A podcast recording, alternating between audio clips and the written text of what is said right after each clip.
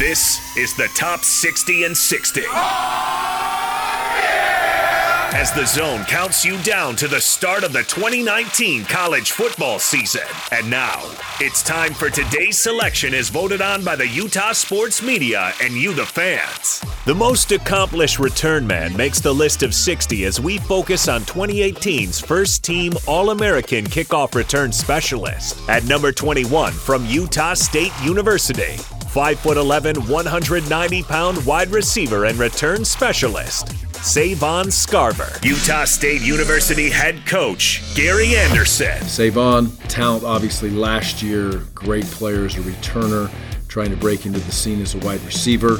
He's growing up, uh, needs to continue to grow on and off the field. He is a young player who had a lot of early success, and he seems to be handling that relatively well.